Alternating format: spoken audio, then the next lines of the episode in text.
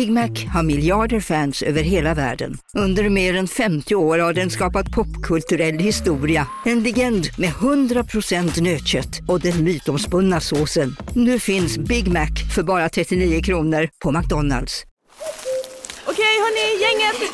Vad är vårt motto? Allt är inte som du tror. Nej, allt är inte alltid som du tror. Nu täcker vårt nät 99,3 procent av Sveriges befolkning baserat på röstteckning och folkbokföringsadress. Ta reda på mer på 3.se eller i din 3-butik. Hej, Susanne Axel här. När du gör som jag och listar dig på en av Krys vårdcentraler får du en fast läkarkontakt som kan din sjukdomshistoria. Du får träffa erfarna specialister, tillgång till lättakuten och så kan du chatta med vårdpersonalen. Så gör ditt viktigaste val idag, lista dig hos Kry. Det var en tidig före detta, en underskattad före detta kollega. Han är trevlig. Han är mycket trevlig. Mm. Och han satt, vi satt i samma arbetsmarknadsutskott Mm. till och med. I, I den absoluta begynnelsen. Alltså Innan före, du blev partiledare. Oh ja, Mm. oh ja. Alltså före 2006 Ja, ja. till och med. Så länge sedan. Han eh, fick ju åtminstone ge namn till ett hus. Ja, då har man made a mark. Okej, jag läser då en, eh, en introduktion. Och sen så börjar vi. Eh, Du kan inte invända mot introduktionen utan den är som Nej. den är. Jag skriker bara rakt ut. Ja, ja, det får du göra. Då, då, då blir det med på bandet.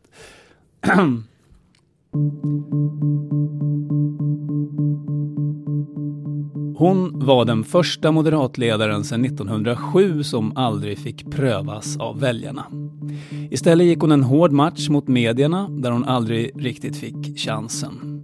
Men en ännu hårdare match gick hon mot sina egna partikamrater. För trots att hon valdes enhälligt vid två moderatstämmor tog det inte lång tid innan hon kritiserades öppet av de egna. Hon var för stel i TV, vågade inte driva partiets egen politik tillräckligt hårt och när hon sen gjorde det var hon alldeles för öppen gentemot Sverigedemokraterna. Tre år efter att hon valdes till partiledare kastade hon in handduken. Var hon rätt ledare vid fel tidpunkt eller hade hon inte det som krävdes för jobbet? Anna Kinberg Batra, välkommen till fredagsintervjun. Tack så mycket. Ja, du har ju intervjuats en hel del den gångna veckan eh, utifrån din bok då som just har kommit inifrån. Hur känns det att möta medierna igen? Det är jättespännande. Jag tror att det är eh, därför jag har blivit förkyld kanske, för det är rätt mycket spänning inför det och spänning som släpper.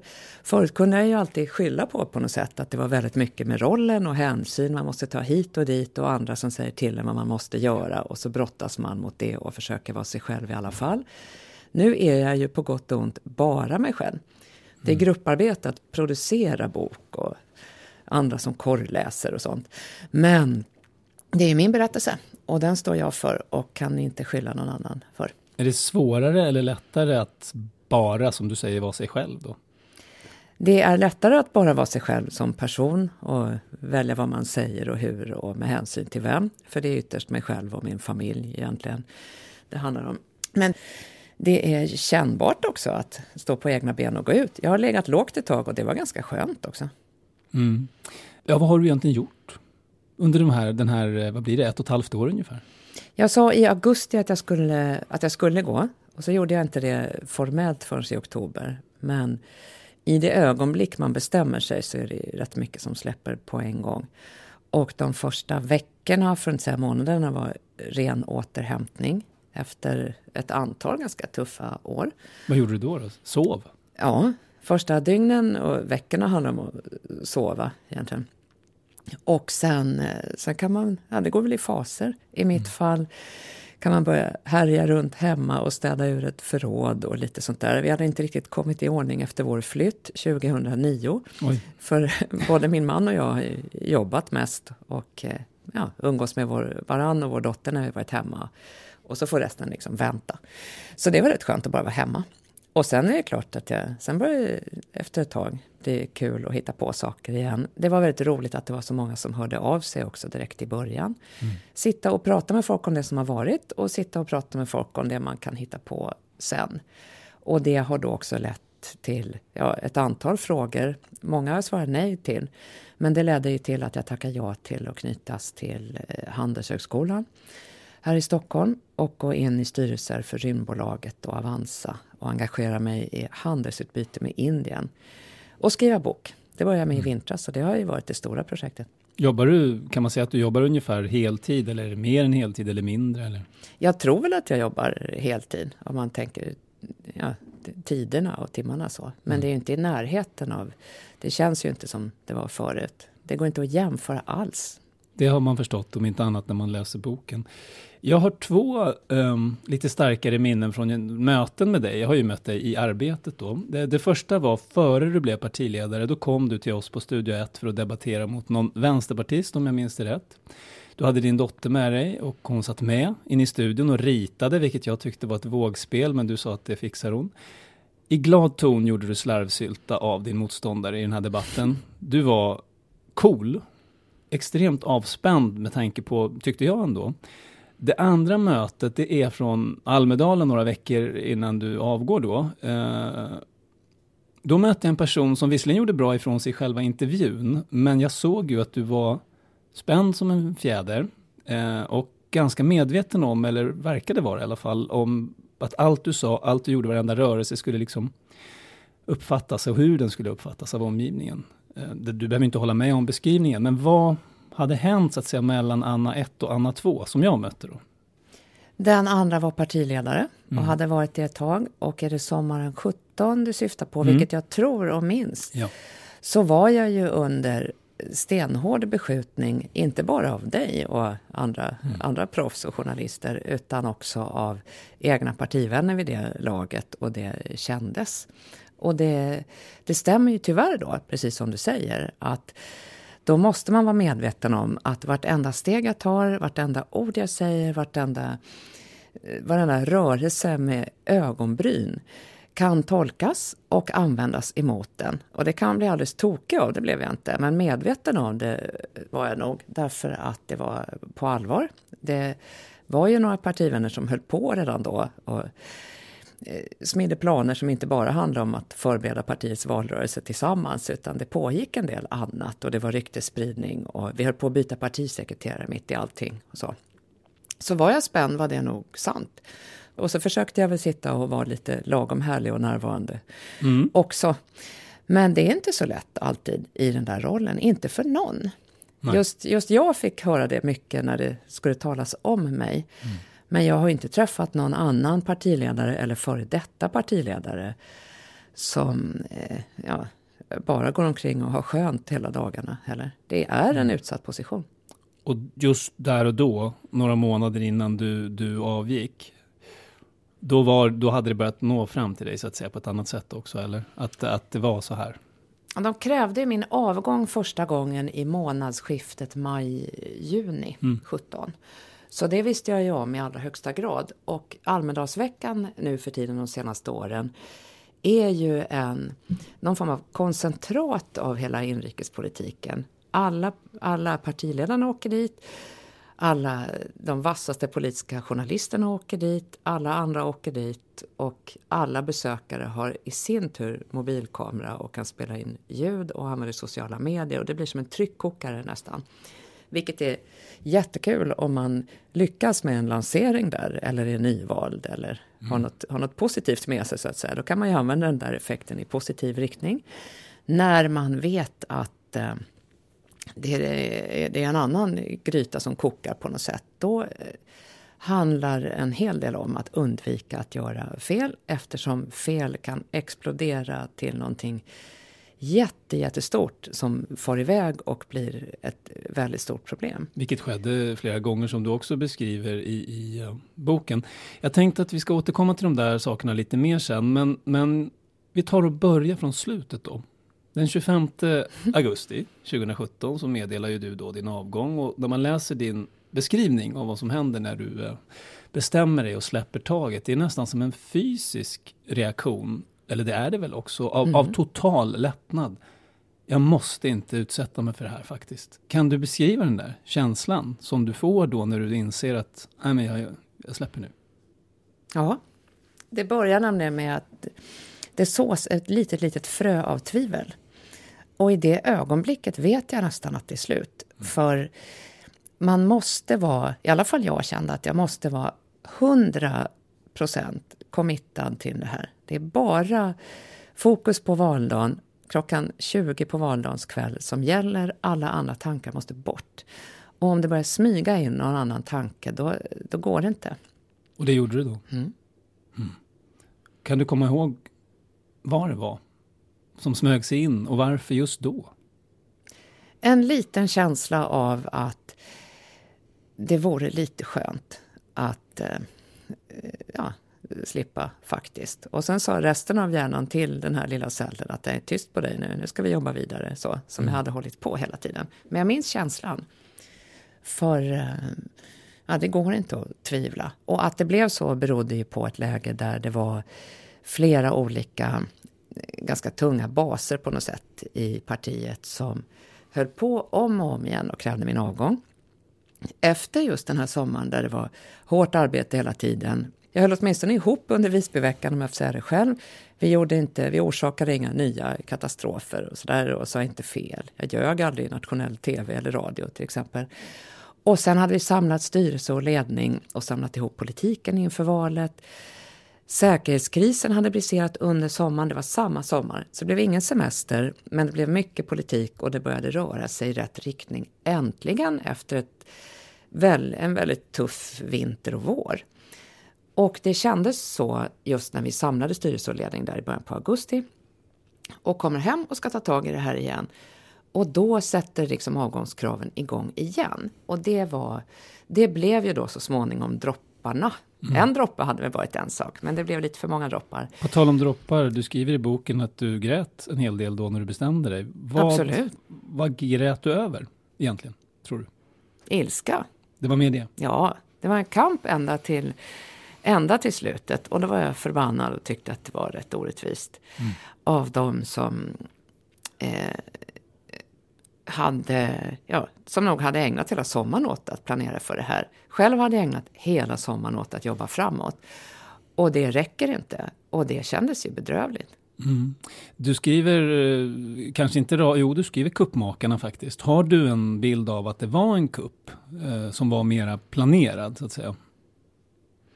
Ja, det tror jag, för att det var ganska välorganiserat. Mm. Det kom avgångskrav lite som på ett pärlband och vissa saker var lite för mycket för att vara en slump att det råkade hända samtidigt eller kort efter varandra. Så. Som vad då till exempel? Ja, framförallt att det kom avgångskrav på löpande band. Så. Och det publicerades någon ganska hårt skruvad mätning precis när vi hade ledningsmöte. Mm. Och det kan naturligtvis vara en slump, men det tror inte jag att det var. Det handlade om förtroendet för partiledarna väl? Ja, något sånt. Och hur det var i Stockholm om jag minns rätt, att det var extra dåligt där va? Var det inte så? Det var ju det som, eh, som upprepades och påpekades och så. Mm. Från just, eh, ja, från moderater i Stockholm. Mm. Och då blir det på något sätt, då måste man ju förr eller senare göra bedömningen som, som lagledare faktiskt. Att om, om mina spelare inte tänker röra bollen eller tänker hålla på och lägga krokben för mig eller för varandra, vilket jag faktiskt tycker att de gjorde. Då blir det ju till slut för svårt att vinna den här matchen. Här har vi just då krävt, vi har just fällt flera ministrar och huvudmotståndaren är nere för räkning. Och då är det några i mitt hemmalag som tycker att nej, det är inte Stefan Löfven vi ska kräva nu att han avgår. Det är henne istället. Låt oss... Där någonstans blev det för tungt. Låt oss lyssna på hur det lät då ändå när du eh, samlade, samlade dig och eh, höll en sista presskonferens. Det här är ett arbete att vara stolt över. Det har gett resultat som Sverige behöver. Nu i veckan presenterade jag våra säkerhets och försvarspolitiska prioriteringar. Så snart som möjligt ser vi fram emot att presentera prioriteringarna inom den ekonomiska politiken, välfärds-, skol och trygghetsfrågor och visa varför Sverige behöver mer av denna moderata politik. Men det är just nu inte möjligt. Det är för många moderater som nu ägnar sig åt det som bara kan beskrivas som självskadebeteende. Som istället för att tala om vår politik talar illa om både den och varann. Jag tål kritik. Det är mitt jobb. Men jag tror inte att de väljare som tvivlar på Moderaterna nu blir särskilt imponerade av oss i det här läget. De får nämligen inte syn på vårt politiska innehåll alls. Jag är inte nöjd med läget där vi är nu. Det tror jag ingen moderat är. Eftersom partiledaren är ytterst ansvarig är jag därför inte heller själv nöjd med hur jag har löst uppgiften hittills. Men för att lösa uppgiften jag valdes för, nämligen att leda oss hela vägen till en ny regering efter valet, måste förutsättningarna finnas. Det är min bedömning att de inte gör längre. Jag har därför meddelat valberedningens ordförande att jag vill lämna uppdraget som partiledare. Mm. Um, många som har följt dig upplevde att det där var kanske ditt allra starkaste framträdande någonsin. Hur paradoxalt är det? Jätte, absolut. Men det är väl för att det är ett så dramatiskt ögonblick också. Mm. Hur mådde du där då, när du stod där och skulle hålla det här talet och hålla ihop och allt det där som du skriver om också? Jag tycker det hörs, jag blir ganska berörd när jag hör det. Mm, jag för såg att, det. eh, det hörs, om man känner mig väl, att rösten gungar till ett par gånger där. Och det gjorde den ju, och det gjorde hela jag. Det var, en, det var ju jättejobbigt att bara stå där såklart. Du vill inte bjuda dem på, på att falla i tårar, skrev du, tror jag. Ja, men så kände jag nog då. Mm. Det var lite krigarmode då, att jag skulle banne mig... Jag ville säga några saker. Och då kan jag inte bryta ihop, för då får jag inte fram det. Och sen skulle jag åka bort och det såg jag väldigt mycket fram emot då. Kommer du ihåg vad som hände när, du, när strålkastarljuset hade släckt så att säga? När du var utom räckhåll för kameror och eh, fientliga partivänner och så vidare. Kommer du ihåg vad du gjorde eller hur du reagerade? Eh, alltså först precis efter presskonferensen så gick jag iväg till kontoret igen i samma hus. Det är på ett annat våningsplan. Mm. Då. Och då släppte jättemycket spänning. Så då var det gråt och kram, kalas i allra högsta Och då var det grad. folk där, fast folk som du gillar. Ja, absolut. Mm. Och det var ju många sådana, vill jag påpeka. Tack för den passningen. Mm. Det var ju rätt många som hade jobbat järnet, inte bara den där sommaren, utan i åratal för att det här skulle gå bra. Och som var, ja, men som var ledsna och arga då också. Du nämner ju några i boken, inte jättemånga med namn, men du nämner några av de här eh, lokala politikerna, till exempel Per Granfalk i Solna och Olle Reichenberg i Danderyd. Eh, du skriver också att de i sina distrikt hade tappat ganska rejält, eh, mer än vad partiet hade gjort på riksplanet tror jag, men de verkar inte så bekymrade över det. Eh, är, det en, är det motsägelsefullt?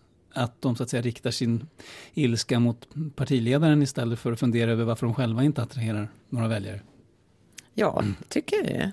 I Stockholm har Moderaterna haft problem under ganska lång tid. Det finns ju finns några bra exempel när det har gått bättre och sen så finns det några kommuner där vi har tappat flera val i rad och hade gått under vår förmåga, tycker jag. Och om man blir frustrerad över det, då kan man ju antingen försöka göra någonting åt det eller skylla på partiledaren.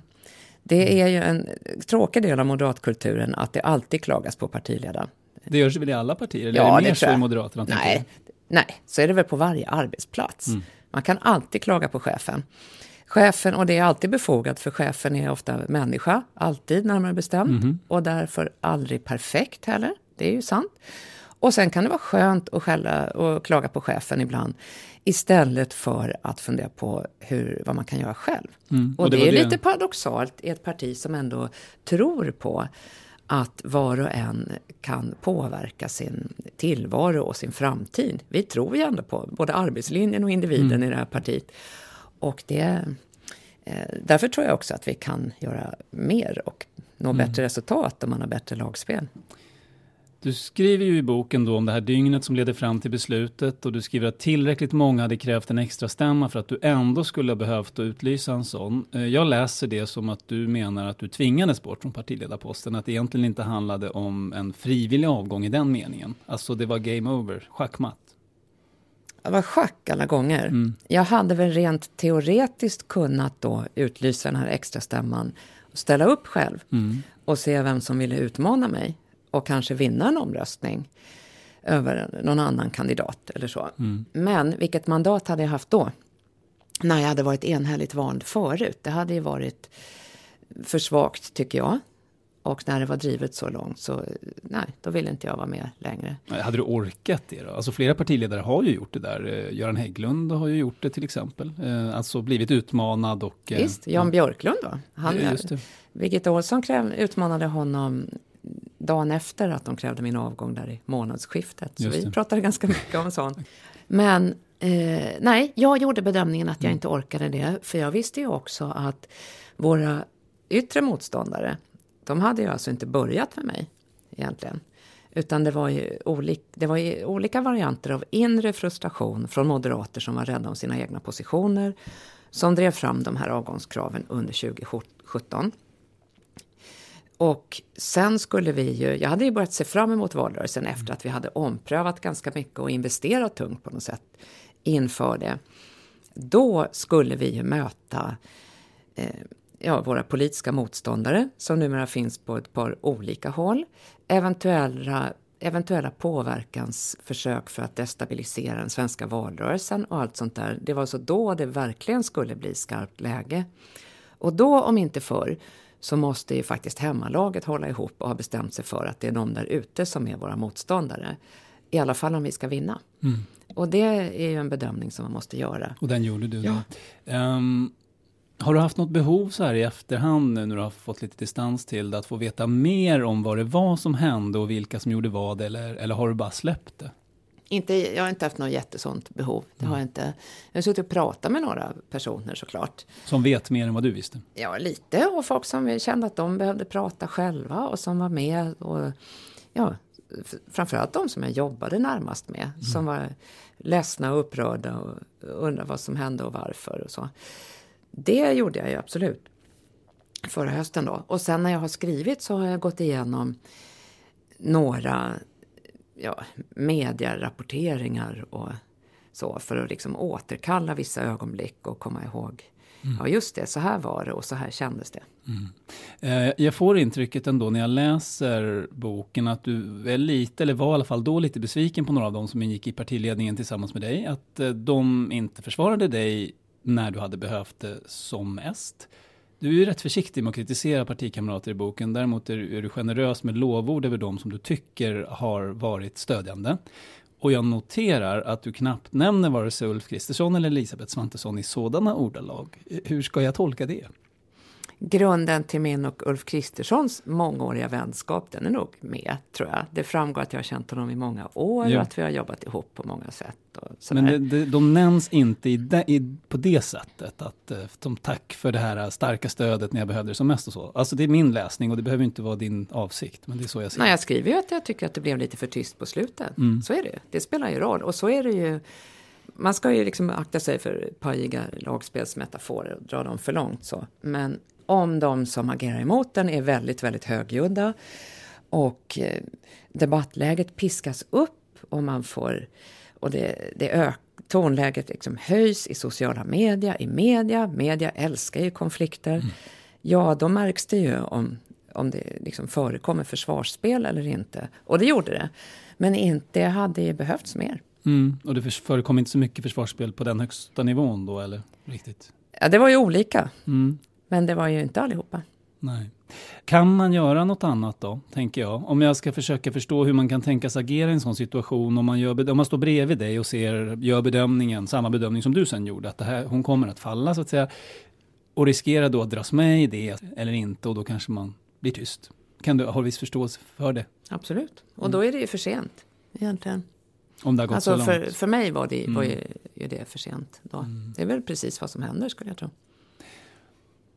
När man läser din beskrivning av de här sista månaderna så får man ändå känsla av en nästan omänsklig press, tycker jag. Med ständiga nålstick både utifrån och eh, inifrån. Om du, om du jämför hur du mådde då och hur du fungerade eh, utanför jobbet och kanske med nu. Vilken är den största skillnaden? Ja, den är ju rätt stor. Ja. Absolut. Det är svårt att föreställa sig känslan av att vara på helspänn all sin vakna tid. Jag sover bra, gudskelov. Annars hade jag inte klarat det alls. Så du sov genom hela det här? Jag sov mig igenom hela det där. Och när jag inte sov så var det högtryck bara. Mm. och ganska konfliktorienterat och man måste liksom veta att vad som helst kan hända varje dag.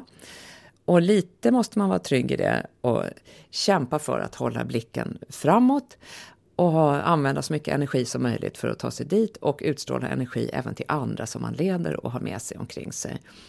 Och eh, sen däremot finns det inte så mycket kvar i, i batteriet. Nej, du fick en ganska rejäl stressreaktion fast några månader efter att du hade lämnat. Den lät mm. ju väldigt otäck. Mm. Eh, vad var det som hände? Ja, det var det ju också. Absolut. Jag tyckte väl att efter några veckor sådär så hade jag, ja men jag hade sovit och tagit det lugnt och myst med familjen och sådär. Så tyckte jag att ja, men nu är jag på banan igen. Och eh, åkte till London för att träffa ett konsultföretag som eh, övervägde att anlita mig och eh, gick upp tidigt på morgonen och åkte till flygplatsen och allt det där. Och det kändes lite, det kändes lite kul att vara igång igen. Och jag tyckte jag var redo för det. Och sen dagen efter är jag jätte, jättetrött. Och tycker först att det är väl inget konstigt. Det är första, första hela långa dagen med resor och sånt. Men sen togs jag in på sjukhus. Jag fick åka ambulans efter att ha haft ont när jag andades, ont i ryggen och eh, måste ha hjälp. Och då misstänkte de först propp i lungan. Jag har haft blodpropp det. förut, det hör till saken. Så de tog det på stort allvar. Och så höll de på och undersökte i flera timmar. Och jag var allmänt matt och låg där på rygg och somnade ibland och hade låg puls och så här. Och ont i ryggen. Men det var ingen större fara med det, sa de. Däremot hade jag vissa symptom på överansträngning. Mm. Och det kunde man ju nästan skratta åt mitt i allting. För det, ja, det kunde jag ju förstå varför, varför jag hade i så fall. Men och så det lång tid komma, efteråt? Ja, det var flera månader efteråt. Min tanke eller fundering kring den moderna politikens villkor i en medialiserad värld där sociala medier spelar en helt annan roll än vad de gjorde tidigare som du också beskriver. Um, är det riktigt hållbart? Det här jobbet som du hade och som flera andra har just nu? Eh, både ja och nej. Det var, jag hade ju rätt slut på batteri när den här hösten kom mm. då, som sagt, absolut. Och det har ju hänt helt andra saker med eh, ja, vad man har för tid på sig, hur många kanaler som används, hur många håll man ska granskas ifrån. Hur, hur snabbt man ska reagera. Oh ja, och hur otåliga alla är. Mm. Det är ju en faktor, tror jag, i min analys av det här. Har man, eh, att fyra år är plötsligt jättelång tid. Det byggs upp någon slags förväntan. In, ingen säger det rakt ut, men, men att jag ska vara omedelbart perfekt genast. Och gärna ha svar på alla frågor som finns, gärna inom en timme eller något sånt där. Vid något tillfälle sitter jag på ett flygplan till ett annat land, alltså några timmar. Och när jag landar så har det inträffat ett, ett attentat. Det var den här skolattacken i Trollhättan. Och då har de hunnit bli arga på mig för att jag inte har hörts av på några timmar. Partikamrater eller medier? Ja, både och. Mm. Och det får man ju såklart inte jaga upp sig av. Det här jobbet ger väldigt god träning i att inte hetsa upp sig i första taget. Man ska inte titta på kommentarsfält i sociala medier. Helst inte alls och absolut inte på kvällstid. Men det krävs ibland att man väldigt snabbt kan döma av en situation när du har flera olika konkurrerande oppositionspartier också och internationell politik och allting. Mm. Det nöter ner vem som helst inom, långt inom 10-20 årsperioder som partiledare kunde sitta för. Mm. Å ena sidan. Å andra sidan tror inte jag att vi får bättre ledarskap i ett samhälle om vi håller på och byter ut allihopa eh, hela tiden och nöter ner varandra. Det, det går är, ju inte heller. Det jag tänker är, går det att sätta sig över det där? Vi har nog sannolikt inte jättemycket att lära av Donald Trump, men en sak som jag har noterat med honom är att han accepterar inte medielogiken. Eh, han köper den inte.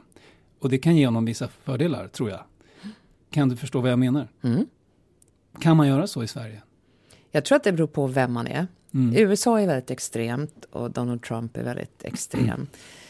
I mitt fall då så försöker jag leda ett över hundraårigt parti med mycket höga krav på seriositet och långsiktighet och att man ska vara kompetent och påläst och allt sånt där och ha en plan och utarbeta den systematiskt. Och det möter då den här förändringen av både värderings och medielandskap.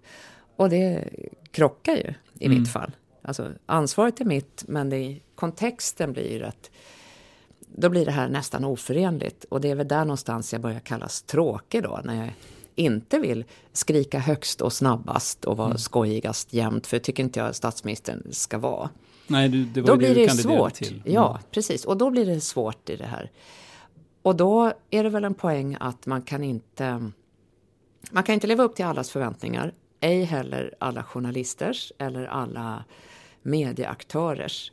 För de är så himla många olika, så det enda som funkar i längden är att hitta sitt eget uttryck och vara trygg i sig själv.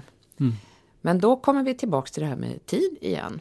Det var först efter ett par år, kan jag medge så här i efterhand, som jag började känna mig hyggligt trygg i den här rollen. Och sen ökar trycket ytterligare då inför val och så. Men det tar ett tag att kliva i statsministerkandidatskorna. Och det har det hittills alltid gjort för vem som helst. Mm. Och om, om vi ska ha människor på den här nivån då kommer det alltså behövas att man gör sina misstag och prövar sig fram och hittar sin roll och sitt uttryck i det medieklimat som, som då råder. Mm. Jag tänkte fråga dig lite från ett annat håll. Nu har vi pratat om, om att du utsattes för en hel del som partiledare. Eh, men man tar sig samtidigt inte till den positionen tror jag. Och, om man inte själv ibland har haft hårda nyper och deltagit i det här maktspelet. Har du ibland agerat på ett sätt som du idag med lite distans till det kanske rent av skäms för eller tycker var dåligt i det avseendet? Inte som jag skäms för på rak arm. Jag har alltid jag har alltid försökt bli bedömd för vad jag gör, bedömd för resultat och trott på att om man jobbar hårt kan man nå dem. Därmed inte sagt att jag är vare sig perfekt eller, eller naiv heller. Mm. Eller godtrogen. Det är väl klart att det inte är det. Det kan ju liksom ingen vara på Jag ska visa dig ett klipp som jag, som jag drog mig till minnes då mm. när vi skulle göra den här intervjun. Det är från uppgörelsen och eh, Finn Bengtsson var ju, han var ju en nagel i ögat på er som skulle stå upp för decemberöverenskommelsen. Och det här är liksom bara, vi tar det utan ljud nu. Jag bara tittar på hur du agerar eh, mot honom här. Du debatterar med Sjöstedt, tackar honom. Och sen hamnar du då, eller sitter bredvid Finn Bengtsson. Jag vet inte om du minns det här, men om vi kollar på, han söker din kontakt här ju. Så kommer det någon, sen vänder du ryggen mot honom. Han försöker säga något. Du ignorerar honom. Läser jag in för mycket i detta? Ja, tycker jag. Okej. Okay. Jag ser ju att jag både pratar med Annie Lööf som sitter på andra sidan mm. och med Cecilia Magnusson som ställer sig bredvid honom när mm. jag står upp. Och jag vet efter alla dessa år i riksdagen att man måste alltså snurra på den här stolen lite för att kunna sätta sig ner. Så det är inte liksom en mobbning av Finn Bengtsson jag ser här? Absolut som, inte. Nej, nej, det... Absolut inte. Och det tycker inte jag... Ja, det skulle jag inte känna igen och det tycker inte jag är schysst. Och jag har pratat väldigt många gånger med honom. Mm, så att eh, så hård var du inte som whip? Nej. Men en sak som jag ofta tänkte på när jag följde dig, men ännu mer när jag läste din bok, var att det tycks mig som att du förhåller dig väldigt mycket till det intryck du ger, hur du beskrivs och så vidare. Varför blev det så, tror du? När jag skriver boken, ja. Mm. Eftersom det var en så stor del av eh, partiledarhistorien. Berättelsen om dig. Ja, mm. precis. Och då, hela idén med att skriva en bok som heter Inifrån om det är ju att ge min, min syn på det, mm. så att säga. Och en sak jag vill återkomma till är då det här med att jag skulle vara eh, så maskinell och stel.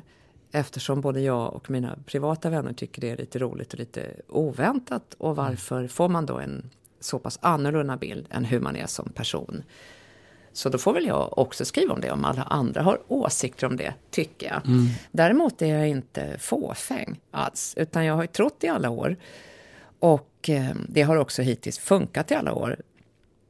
Att om man ja, jobbar hårt och visar resultat och funkar i grupp så kan man få mycket gjort. Och det är också så jag har fått de frågor om ledarroller som jag har mm. fått och tagit. Då. Uh, men en formulering i boken då som, som jag tycker är eh, symptomatiskt, eh, den är inte så lång, jag citerar. Och jag verkade göra ett okej okay första intryck. Jag ljög inte i tv, ramlade inte omkull och verkade heller inte framstå som totalt inkompetent. Men jag syntes och märktes och bröt norm. Och det här blev första dagen jag fick känna på det från media. det är många sådana formuleringar i boken som, som ändå ger mig intrycket av att du var ganska upptagen av, av just vilken bild du gav och vilken bild som gavs av dig. Ja, det är nog mer när jag skriver boken som jag har tänkt på det, tycker jag. Så det var inte så då riktigt, menar du? Och absolut inte i början. Mm. Utan eh, jag fick ju... Jag blev en av dem, det var ett par, tre stycken kandidater som det handlade om i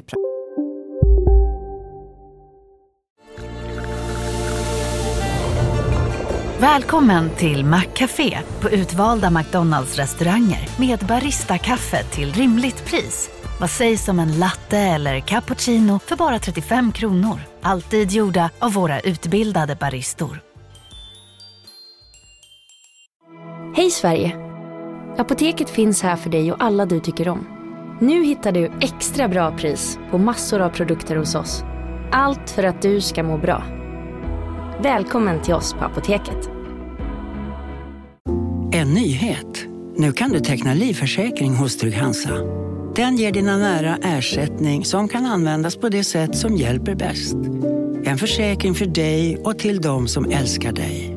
Läs mer och teckna på trygghansa.se. Trygg Hansa. Trygghet för livet.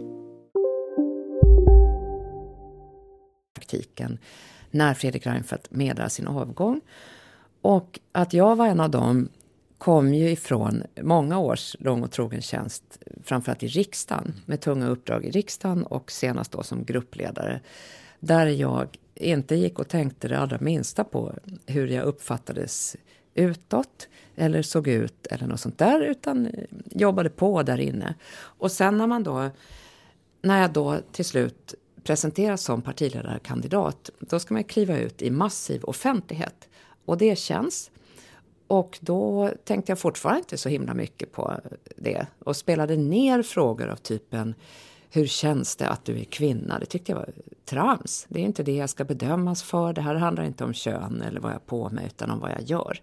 Och det tycker jag fortfarande att det borde. Men det gjorde det inte alltid. Och det skriver jag om i boken.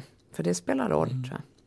Du har ju flera resonemang kring det där i boken. Bland annat så, eh, så skriver du, jag får citera ett litet stycke till då. Nu kanske du tänker att jag inte borde ha tänkt så mycket på att uppfattas som seriös, utan satsat mer direkt på att vara lite mer personlig. Släppa sargen bara. De som känner mig vet ju att jag skrattar ibland och inte hela tiden tar eh, allting på sånt enormt allvar. Eh, då blir ändå frågan igen då, varför gick det inte att göra precis det? Om det nu hade varit någonting, det efterfrågades ju i alla fall. Det var många både inne i partiet och från medier och andra som tyckte att du precis skulle släppa sargen och släppa fram den person som du är. Jag tog mitt jobb på väldigt stort allvar och det tycker jag var rätt. Därmed mm. inte sagt att man måste ta sig själv på jättestort allvar hela tiden. Och det var de här två som kanske uppfattades olika då mm. i medierna. Jag hade tyckt att det hade varit konstigt och fel att eh, ja, bara stå och fnittra till exempel när folk kom gående över Öresundsbron, i, alltså under flyktingkrisen. Mm. Eller terrordådet i Stockholm. För att ta några exempel. Det här är en ganska dyster politisk tid tyvärr med mycket kriser. Mm, det blir inte de eh, tillfällena som någon skulle ha synpunkter på att du var stram och seriös i och för sig då tänker jag. Utan det kanske är mer än att när du kritiserar Löfven eller får en fråga om det ena eller andra. Så skulle jag tänka. Varför ska jag se gladare ut när jag kritiserar statsministern då? Om min kritik handlar i misskötsel av flyktingkris eller rikets säkerhet. Det är inte så festligt det heller. Och det är intressant det här tycker jag därför att det finns det finns en avhandling om partikulturer som Katarina Barling har gjort för många år sedan vid det här laget. Och där moderatkulturen beskrivs just som oerhört seriös, jag, jag meriterar mig och kommer i fråga som partiledare för att jag är seriös och kompetent och har haft tunga positioner och meriterat mig i ekonomi och utrikes och det är nästan det allra finaste som finns i den kulturen. Det är, det är liksom helt rätt och det lever jag på så sätt rent innehållsmässigt upp till. Sen bedöms jag också för hur kvinnlig jag är och hur glad jag är på ett annat sätt än vare sig för eller efterträdare eller motståndare gör. Och det tycker jag är intressant för det påverkar och minskar tror jag mitt manöverutrymme. Det är mycket kommer... mer diskussion om hur man är och tar sig ut än vad det skulle behöva vara. Där kommer könsaspekten in trots allt. Ja. Du. Mm. du har ju någon beskrivning eh, i, i boken eh, av olika typer man kan vara som kvinna. Järnjungfrun, eh, modern eller landsmodern eller något i den stilen. Maskoten, förförerskan, tror jag är de fyra kategorierna. Vilken ligger dig närmast? Det är från en, från en SNS-rapport om det här. Om hur kvinnor skildras i medier. Mm. Just, så det är inte jag som har hittat på det. Jag vet inte vilket. Jag, tyck, alltså jag tänkte inte så mycket på vilken typ man skulle vara. Mm. Det kommer inte från mig. Jag har gett mig på sån analys i boken för att försöka förstå vissa saker. Eh, jag vet inte vilket, men någon maskot har jag väl aldrig varit. Det var jag inte som, som barn heller. Jag har aldrig varit eh, den här snälla, söta tjejen, flicktypen som man tar med sig som ett tjusigt tillbehör eller så. Utan alltid velat ja, men göra saker själv. På samma villkor som, som alla andra.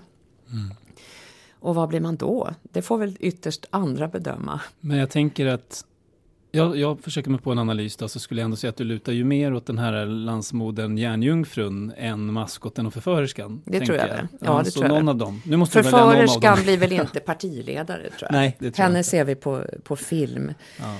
Eller sådär. Eh, och då får man ju välja mellan de andra. Och, det, och landsmoder tar väl tid att bli. Det hann jag ju Mm. absolut inte. Det ska väl inte göra anspråk på. Utan den etiketten brukar väl användas. Den används som Angela Merkel. Som ju då inte har barn i och för Nej. sig. Utan, men däremot som, som en typ som är trygg och har varit med länge. Och som alla känner att de känner och kan lita på. Men då är vi där med tid igen. Då gäller det att ta sig dit. Det, det, jag tolkar det som att det skulle du inte ha något emot att bli om du hade fått chansen, men nu fick du inte chansen. Nej men så får man väl säga. Jag fick Mm. ju chansen i meningen jo, men att de inte valde tillräckligt mig. länge, menar jag. Precis. Eh, mitt intryck, och det här är ett högst personligt intryck och jag var dessutom delaktig i detta, är att eh, medierna gav aldrig dig riktigt eh, chansen. Alltså du skildrades lite mer negativt och mer elakt än de andra partiledarna. Det är mitt intryck. Eh, Är det också ditt? Det hårdnar någonstans eh, 2016. Jag hade ganska så bra, ja, bra opinionssiffror och sånt där till exempel. Och höga förtroendesiffror i början. Mm. Men nyval det är lite som att vara nyförälskad. Det kan ju, det kan ju alla vara. Men när jag kräver statsministerns avgång och det börjar bli på riktigt. Det gör jag första gången nu. I Ekot eh, juni 2016 Mm. så säger jag att jag tycker Alliansen ska fälla Löfven. Eh, även om det är ett oklart valresultat. Det vill säga ungefär det vi har nu. Och där någonstans så börjar det då bli tuffare tag. Hårdare kritik, sämre förtroendesiffror och hårdare, absolut hårdare tryck eh, från media också. Och det ska man ju tåla. Men det visar att när man blir farlig på riktigt och konkurrerar om att vara nummer ett då, då om inte förr så är man absolut ingen maskot längre. Det har jag väl Mm. aldrig varit då, men då är det inte gulligt längre alls. det är din utan då är det tolkning. ganska hårda tag. Jag skulle säga, återigen, min tolkning att det blev att det, det hände i samband med det som du själv beskriver som början på slutet, det så kallade januaribeskedet. Jag tänkte vi skulle lyssna på en liten bit av hur det lät när ni kom med den här presentationen då i januari 2017 var det va? Jag vill säga en sak som jag inte vill. Och det är att inleda regeringssamman- regeringssamarbete med Sverigedemokraterna. Eller Vänsterpartiet. Det är två partier som inte passar i en regering i Sverige och som inte kan ta det ansvar som det innebär att leda ett land, inte minst i osäkra tider. Det är inte mer aktuellt idag än vad det har varit igår och där vill jag vara mycket tydlig. Däremot så vill jag inte att vi ska låta någon i Sveriges riksdag hindra oss från att driva våra förslag och söka stöd för våra förslag. Jag vill genomföra så mycket moderat politik och allianspolitik som möjligt. Det är det vi sökte väljarnas förtroende för 2014. Det är det vi söker väljarnas förtroende för framöver. Och det är det vi måste visa att vi menar allvar är och också är beredda att göra. Det betyder ju att inte låta något partis stöd hindra oss. Och det betyder ju att vi är öppna för att i riksdagsarbete söka stöd för moderata och alliansgemensamma förslag i enskilda frågor där förutsättningar för det också finns. Mm, så lät det bland annat då. Eh, till att börja med, hur eniga var ni eh, om den där nya inriktningen när ni fattade beslut om att den här vägen går vi? Vi hade diskuterat det i vår ledning. Och det hade vi gjort just efter att hösten 2016 var eh, allt dystrare och skymdes mer och mer av att våra väljare inte litade på oss. De trodde inte vi menade allvar med vår politik och efter då decemberöverenskommelsens fall hösten 15 så tog de inte det vi gjorde på allvar. Det var det som födde det här. Och sen så åkte vi bort då i januari 2017 och pratade om detta. Ulf Kristersson var en av de som drev just att vi skulle lägga, att vi skulle kräva att Alliansen skulle lägga en gemensam budget. Och det ville vi då göra.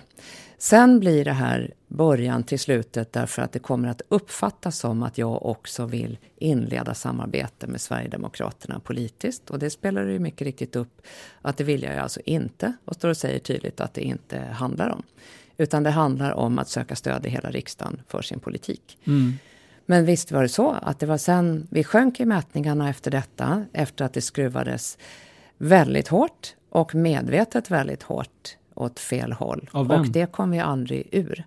Visst är det fånigt att skylla på medierna nu? Nej, men det det, är ju, inte vara. Nej, det låter, så, det låter lite tjurigt. Ytterst är, ju, ytterst är det ju avsändarens ansvar att budskapet når fram. Men om man aldrig har sagt att man vill inleda regeringssamarbete så är det ändå lite oväntat att eh, eh, attackeras så hårt för just det. När både motståndare och medier vet precis att det sa jag alltså inte. Och varför blev det så tror du då? Jag, jag minns till exempel Dagens Nyheter hade en väldigt högt tonläge under de där veckorna och eh, har jag för mig också lyfte liksom i samma andetag lite grann upp Annie Lööf som den goda i den här konflikten och eh, det var ett långt porträtt där av henne i den här vevan som jag minns att jag läste med de ögonen. Ja, det kan väl jag. Nu får jag väl säga det i efterhand att det gjorde väl jag också. Man Mm. kan ju inte hålla på eh, vara hur mediekritisk som helst när man är partiledare. Då har man fullt upp med att försöka få fram sitt budskap. Men det, var, det blev en hårt vinklad debatt som jag, tycker, som jag nog tycker hade övertoner ibland. Just Dagens Nyheter hade en bild på ledarsidan där jag sitter på en parkbänk och hånglar med Jimmy Åkesson. En tecknad karikatyrbild då, ska vi påpekas, för att undanröja Mm. alla tvivel överhuvudtaget. Och Annie Lööf står bredvid och tittar på. Och det är ju en bild som de har beställt för att de vill och Mm. skildra den och så. Och som jag undrar om de eh, jag skulle ha gjort med någon annan partiledare. Och i någon annan fråga då kanske också, för den här frågan är ju alldeles uppenbart eh, känslig för väldigt många. Mm. Alltså vad är SD för slags parti och hur mycket kan man bygga ett stöd på dem och så vidare. När du nu ser vad som pågår i försöken att bilda regering, vad, vad tänker du om tajmingen för ert, ditt besked den gången? För det var ju på ett sätt ett försök att riva av det här plåstret i Mm. god tid innan valet. Det var precis vad vi ville göra. Men eh, det, det verkar fortfarande inte funka. Nej, vi tappade ju ungefär ett års förberedelsetid inför valet genom att det, var, det blev så oroligt internt i Moderaterna hela 2017. Så fick vi liksom börja om, fast utan mig då, 2018. Mm. Men jag tror att det var både för tidigt och för sent på sätt och vis. Det vill säga, vi hade ju förstått under ja, både 2015 och 2016 att det här med att försöka demonisera SD och isolera dem som vi hade gjort förut, det hade alltså inte funkat. Det ledde till att de växte på andra partiers bekostnad, ställde sig utanför vanlig regelrätt seriös granskning för sitt innehåll och hur de beter sig som parti. Medan vi ifrågasattes. Och att ifrågasättas för sin politik och om man vill genomföra den, det är ju alltså existentiellt för ett politiskt parti. Om de inte tror att vi står för det vi säger och vill göra det, då börjar ju frågan resas varför vi finns. Det blir liksom ett jätteproblem. Inte bara för Moderaterna, mycket för oss och vi stod mycket i centrum för det här, men det ser man ju även på Socialdemokraterna och andra partier. Så när man tittar tillbaka på det här och, och gräver och tänker på det och så, och det är klart jag har gjort det massor, för det här blev ju mitt öde i, i viss utsträckning. Då kommer jag inte fram till att det var fel. Tvärtom. Alliansen bildades ju för att söka regeringsmakt, söka väljarnas förtroende och genomföra vår politik. Blir vi ifrågasatta om det, då ska vi faktiskt ändra på det. Har då väljarna satt ett antal olika partier i riksdagen så är de lika mycket värda i den meningen att de får rösta precis som de vill och man ska behandla svenska folkets valda ledamöter med respekt på samma sätt och det hade vi liksom inte gjort. Det var ju alldeles uppenbart att jag sa det här innan opinionen var mogen då. Mm. Det får man ju säga med facit i hand. Visst är det lätt att sitta med facit i hand och titta efteråt. Då är vi alla experter ja. och ser alla mönster. Ja, fast nu finns ju inte riktigt det facitet finns visserligen, men inte... Frågan, gäller... Problemet är ju kvar och, ja. och manifesterar sig senast i statsministeromröstningen där två allianspartier röstar emot sin egen statsministerkandidat. Det är något oerhört. Förvånade det dig eller var du beredd på det? Jag såg väl att det kunde hända, för jag har sett att det här problemet finns ju kvar. Det här är ju frågan om hur borgerligheten ska agera i ett värderingsklimat som har förändrats. Jag tror att det var, det var för tidigt för att eh, för vad opinionen tålde, får man ju säga, om man tittar på vansinniga ibland faktiskt reaktioner och inslag i debatten våren 17 som följde. Det var inga roliga veckor överhuvudtaget. Jag måste fråga dig då, för det som man måste ändå ta Björklund och Löv på allvar då, när mm. de är de är oroliga för att man liksom inlåter sin förhandling där man blir mer och mer beroende av Sverigedemokraterna för att få igenom sin budget och för att få igenom någon politik överhuvudtaget. Och att det blir liksom ett sluttande plan där man på något sätt eh, tvingas in i deras verklighetsbeskrivning och börja genomföra och förhandla förslag som man absolut inte vill. Att man inte skulle på något sätt kunna stå emot eller att man hamnar i något underläge. Ser du inte en sån risk då? Nu måste jag ju först säga att jag har stort eh, förtroende för dem och samarbetar väldigt bra med mm. dem. Så jag vill inte liksom börja recensera några allianspartiledare Jag tänker mer på den fram, det de reser som... Men den frågeställningen eh, tycker jag vittnar om dåligt självförtroende. Om man tittar tillbaka på andra frågor så har jag som vanlig riksdagsledamot och som utskottsordförande haft ganska många samtal med vänsterpartiledamöter ibland. Vi genomförde lagen om samkönade äktenskap tillsammans med Vänsterpartiet i riksdagen. Mm. Det kom aldrig som regeringsförslag, nämligen, och då gjorde vi det i riksdagen. Jag känner mig inte det minsta kommunistisk då, överhuvudtaget. Jag blev inte mer sugen på någon form av kommunism eller socialism eller skattehöjningar eller kommunistvärderingar alls. Utan vi möttes i den här mm. punkten. Men kan man tänka sig och det kan man väl om man är trygg i sina egna värderingar. Men om vi följer din liknelse med, med Vänsterpartiet. Eh, om, de också, om det här var väldigt viktigt för er, det här med samkönade äktenskap, säger vi. Lite mer viktigt för er än vad det var för dem. Nu var det inte så i verkligheten, men om det vore så. Så försöker Vänsterpartiet också slänga in någon liten halvsocialisering av företag eller någon liten början till det. Eh, är det svårt att stå emot då? Kan det vara det? Nej, då röstar vi emot det. det var ju vanligt riksdagsarbete även på den tiden. Och det var det här som blev absolut förvirrat våren 17 och som fortfarande är det lite. Men då måste jag fråga, varför? Men riksdagen behandlar ju tusentals förslag varje år och så röstar man som man vill. Och vill man inte ha eh, unkna värderingar av något slag då är det väl bra att inte rösta för dem heller vid något tillfälle överhuvudtaget. Och det brukade jag undvika under mina år i riksdagen. Även om man inte får igenom sin budget då, det ytterst? Kan det handla om det? Budgeten behandlas ju liksom för sig också. Ja. Jo. Och sen så behandlas alla andra frågor för sig. Men om vi ska ta liksom vad de kan möjligen vara rädda för då, Björklund och Löv och deras partivänner. Eh, vad som skulle kunna hända om man liksom inlåter sig i den där typen av eh, samarbete med Sverigedemokraterna. Eller vilar, litar på deras stöd, behöver deras stöd. Ja, då är du själv inne i just att det finns olika sätt att uttrycka det där på. Mm, mm, och det är ju upp till varje regeringsbildare att hantera det här läget. Och det visar de ju då hela hösten att det är svårt. Det var ju mm. alldeles uppenbart inte bara mitt fel att det här är, att det här är svårt.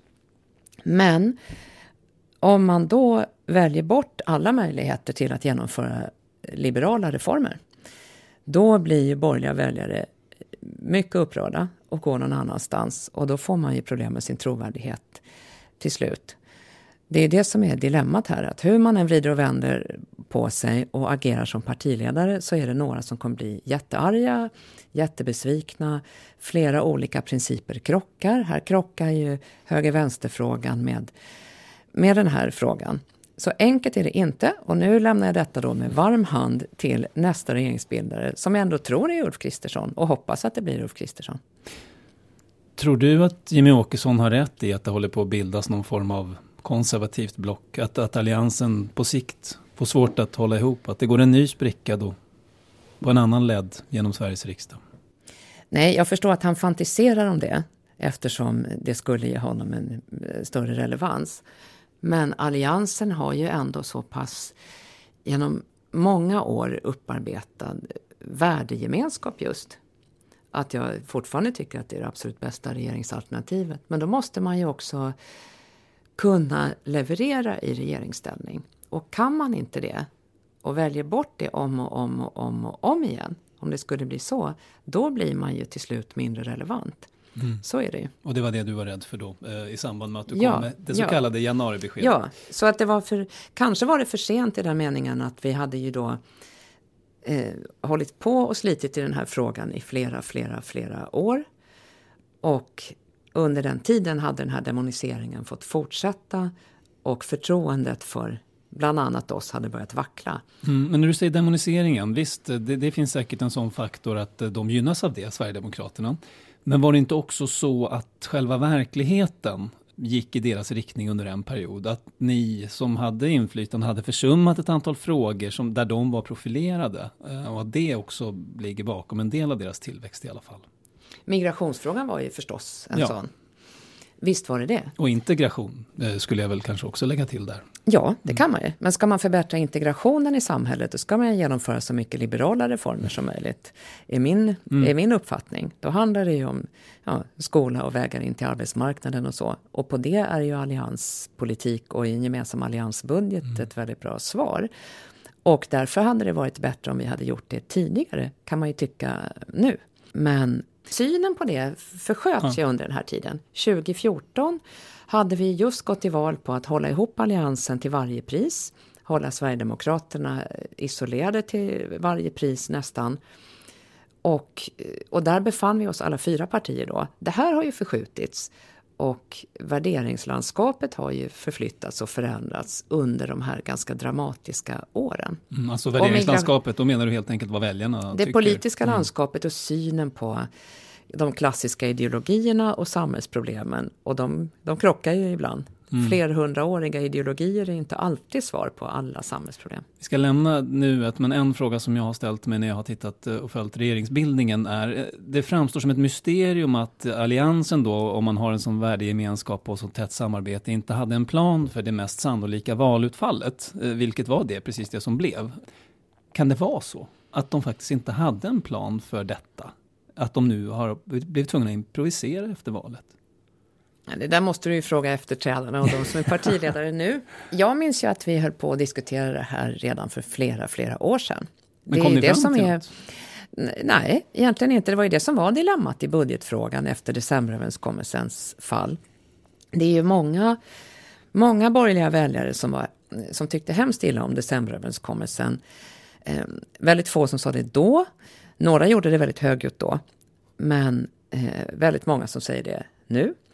Och när den föll så var det nog många borgerliga väljare som tänkte att vad bra, då får vi genast borgerlig regering igen, så där som det var förr. Mm. Men det var alltså inte möjligt så som riksdagsmandaten såg ut då och så som alliansen agerade då. Och sen har opinionen sett ut ungefär så och sen får vi det här valresultatet. Och då är ju då är läget egentligen som då, fast möjligen värre. Och då måste man ju agera i det. Mm. Jag förstår. Eh, vi lämnar det där och tar ett, ett litet sista eh, avsnitt som jag har döpt till roboten, eftersom du själv har eh, beskrivit det så mycket i boken. En del av mediebilden kring dig är ju då mycket riktigt den och du har på olika sätt fått förhålla dig till det. Nästan på ett metaplan har du fått recensera bilden av dig själv. Vi har pratat om hur den uppstod, men, men du fick också höra att du skulle le mer mm. i samband med detta. Varifrån kom de uppmaningarna egentligen? Nej, men det var ju från ja, internt då, framförallt. Från folk jag hade omkring mig. Alltså dina tyckte, vänner, så att säga? Ja, absolut. Se lite gladare ut. Kan du inte le oftare? Mm. Eh, och vad var det du skulle le åt då? Alltså var det, för du, jag antar att du kommer samma invändning till dem som du gjorde nu. Att uh, jag kan inte stå och le om, om det har varit ett terrordåd eller, eller så. Eller mm. andra seriösa saker. Mm. Uh, men då måste de ha haft en, mot, en motinvändning. Så att säga. Ja, men... Ja, det fördes ju en diskussion hela tiden om hur, hur personlig ska man vara och hur uppsluppen och så. Och det hör ju till den, det hör ju då till den ja, till hur jag funkar och den moderata partikulturen att jag vill alltså börja med att kvalificera sig. Mm. Jag efterträder vår mest framgångsrika statsminister i vår partis historia. Och vi måste ändra på en del frågor. Vi måste ompröva migrationspolitiken inte minst och det satte vi igång med dag ett. Och sen kommer kriser. Eh, då ville jag vara seriös och bli tagen mm. på allvar först och sen kan man väl vara lite när man, vartefter man är tryggare så kan man väl bjuda lite mer på sig själv när valdagen mm. närmar sig. Vi har inte motbilden så att säga, vad hade hänt om du hade släppt fram andra delar av din personlighet? Men från mitt perspektiv då, som programledare på Sveriges Radio som jag var då, så minns jag att robotbilden egentligen uppstod en del ur uppfattningen att du så ofta på ett uppenbart sätt eh, inte svarade på de frågor som ställdes. Så att det där var en, liksom en, en diskussion. Eh, varför tror du att vi uppfattade dig så? Ni kanske hade rätt. Och det kanske beror på att jag inte ville eller kunde svara på frågor. Mm. Alltså om frågor var varför är flyktingkrisen så som den är och hur ska Sverige lösa den genast? Eller hur ska man bilda regering när alla är osams om hur det ska gå till och ni vill samarbeta ändå? Då fanns det alltså inga enkla svar på det. Nej, men då försökte du, upplever jag det som, ändå spela med i spelet istället för att kanske säga att det där kan inte jag svara på. Punkt.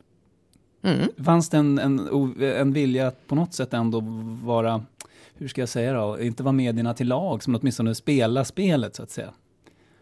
Säkert, lite. Mm. Och att ändå försöka svara efter bästa förmåga eller med det man eh, vet. Eller det man vet att partiet hittills har tyckt eller så. Du ska få lyssna på ett exempel som oh, jag, jag, ja, men jag har ibland hållit, eh, jag har ibland hållit kurser för, för eh, andra intervjuare och ett exempel som jag ofta har använt mig av i de kurserna är när Anders Holmberg intervjuade i, jag tror det var specialprogrammet Möt partiledaren, för han hade ganska gott om tid på sig, vilket märks.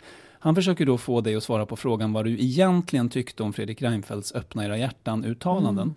Det här pågår i fem minuter, men vi lyssnar på de sista 90 sekunderna. Ska det bli roligt tycker du? Sådär. Okay.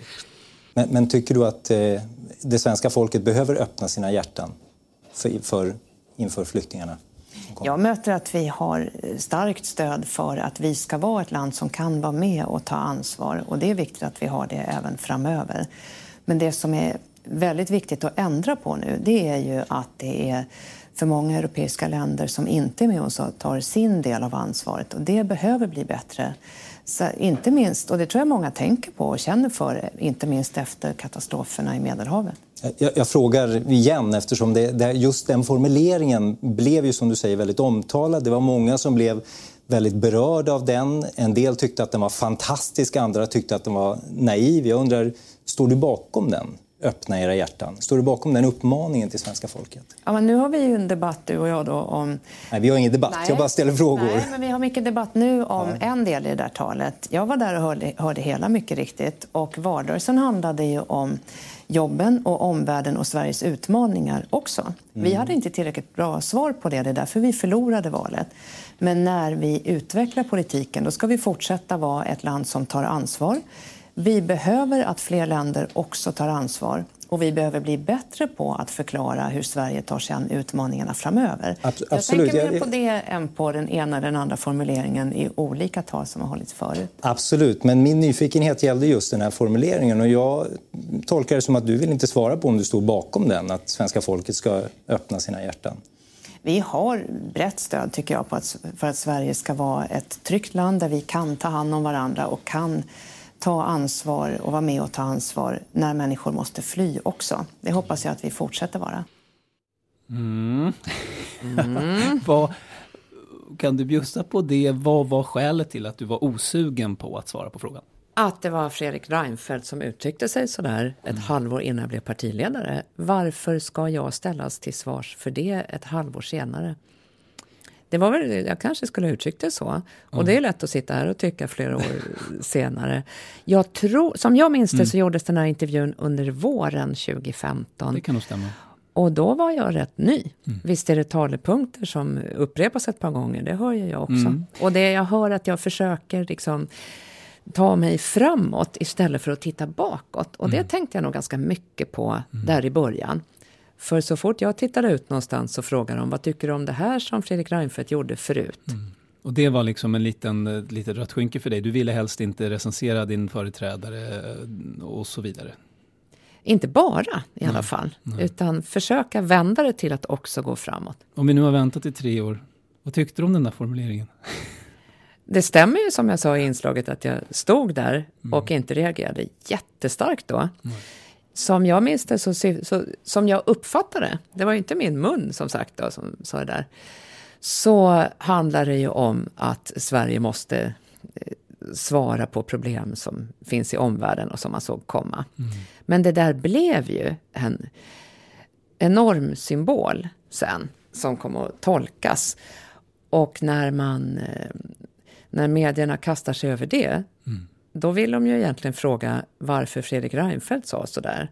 Och det får de väl fråga honom ändå, tycker ja, jag. Jag tänker att eh, så som jag tolkar frågeställaren här så vill han väl få dig att antingen ta avstånd eller ställa dig bakom ett sånt uttalande så att säga. Eh, så. Och, och du ville liksom helst inte göra varken det ena eller det andra. Nej, men det stämmer väl. Det, hur hade det låtit om du hade, nu med vårt härliga facit då, eh, om du faktiskt hade sagt rakt ut då liksom, eh, mycket tydligare att jag vill inte svara på den frågan. Det hade varit ja, bättre än det här inslaget. Hade det Vi låtit. testar då. Absolut. Jag, jag säger nu, vad tycker du om den här formuleringen? Fråga honom. Jag vill inte svara på det. Se, jag kan Tror du att det hade så. funkat? Kanske. Mm. Men ni hade blivit jättearga på mig om jag hade sagt så jag vet inte. alla svåra frågor. Det vet jag inte heller. Uh, och det får vi heller aldrig veta kanske. Mm. Nu uh, uh, ska vi snart sluta. Men som en slags sammanfattande fråga, hur mycket blev ditt fall eh, resultatet av en ond spiral och en mix egentligen av alla de faktorer vi har diskuterat under den här intervjun? Alltså situationen som rådde när du tog över, mediernas förhållningssätt till dig och partivännernas sviktande stöd. Har jag missat något förresten i uppräkningen? Kanske, eh, kanske värderingsförändringen också i mm, ännu mer konservativ och dyster riktning. Mm. För den gör ju att det här med att ha positiva framtidsfrågor också i samtalen, det rök ju nästan. Mm. Men skulle man kunna beskriva det så? Att det var en mix av, av, av de olika ingredienserna som gjorde att eh, du blev tvungen mer eller mindre att lämna i förtid? Ja, det tror jag nog. Mm. Och vilken vägde tyngst? Otåligheten. Det är det som avgör till slut. För att hinder och kriser och svårigheter att svara på svåra frågor och att det är tufft i början. Det ska ju alla ta sig igenom och det har ju de alla före mig gjort också. Och sen så får man till valdagen på sig att bevisa sig och det fick inte jag. Och det kan ju antingen bero på att jag var det absolut värsta som har hänt sedan 1907. Eller att det är andra faktorer också som gör det ännu svårare nu. Och även om jag skulle ha varit det absolut värsta som hade hänt sedan 1907 så kan jag tycka att det kunde väl väljarna ha fått avgöra på ja. valdagen. Um, till sist då, när du tittar på din eh, efterträdare här som nyligen blivit nedröstad, som vi pratade om tidigare av sina egna allianskamrater i riksdagen. Hur ofta tänker du på att det kunde ha varit du? Ibland. Det vanligaste är väl att det kommer fram folk och eh, säger saker i stil med att vad skönt för dig att slippa vara med nu, för mm. de är lite sura på att det har tagit så lång tid. Och då brukar jag väl vara lite sådär artig och präktig ändå. Det vill säga, jag tror ändå att det blir moderatledd regering. Inte för att vara artig, utan av politiska skäl. Jag tror det. Och kaotiskt är ju inte det här. Utan vi har ju faktiskt valt en riksdag, då får man ju hantera det. Men det visar ju att det inte är alldeles enkelt. Och det var inte ja, det är fortfarande inte alldeles enkelt att lösa det här. Och nu får andra försöka och det kan vara lite skönt att lämna det till dem. Ibland. Känner du aldrig avundsjuka på, på situation att ah, jag skulle ju ha kunnat stå där nu? Alltså hade det gått som bäst hade jag varit statsminister nu. Det tänker jag på ibland. Mm. Men de svåraste stunderna och pressen och det här när en massa motstridiga krav krockar och det inte finns någon enkel lösning det är, det är stimulerande och karaktärsdanande, men skönt att slippa ibland. Anna Kinberg Batra, stort tack för att du var med i fredagsintervjun. Stort tack. Hej, Staffan Dopping här. Vi på Kvartal är så nöjda med att du har hittat till oss och hoppas förstås att du uppskattar vårt innehåll.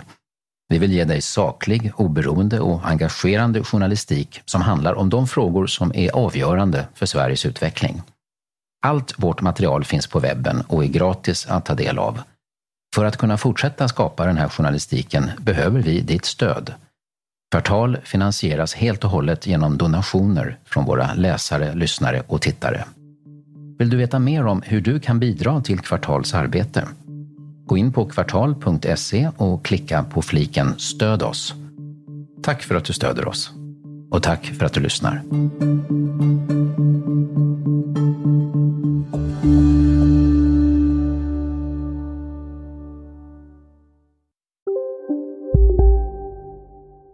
Välkommen till Maccafé på utvalda McDonalds restauranger med Baristakaffe till rimligt pris. Vad sägs om en latte eller cappuccino för bara 35 kronor? Alltid gjorda av våra utbildade baristor. Hej, Synoptik här. Livet med glasögon ska vara bekymmersfritt. Därför får du 30% på alla glasögon när du väljer Synoptik All Inclusive. All service ingår alltid. Välkommen till Synoptik. Som medlem hos Circle K är livet längs vägen extra bra. Just nu får du som ansluter dig 50 öre rabatt per liter på de tre första tankningarna och halva priset på en valfri biltvätt. Och ju mer du tankar, desto bättre rabatter får du. Välkommen till Circle K.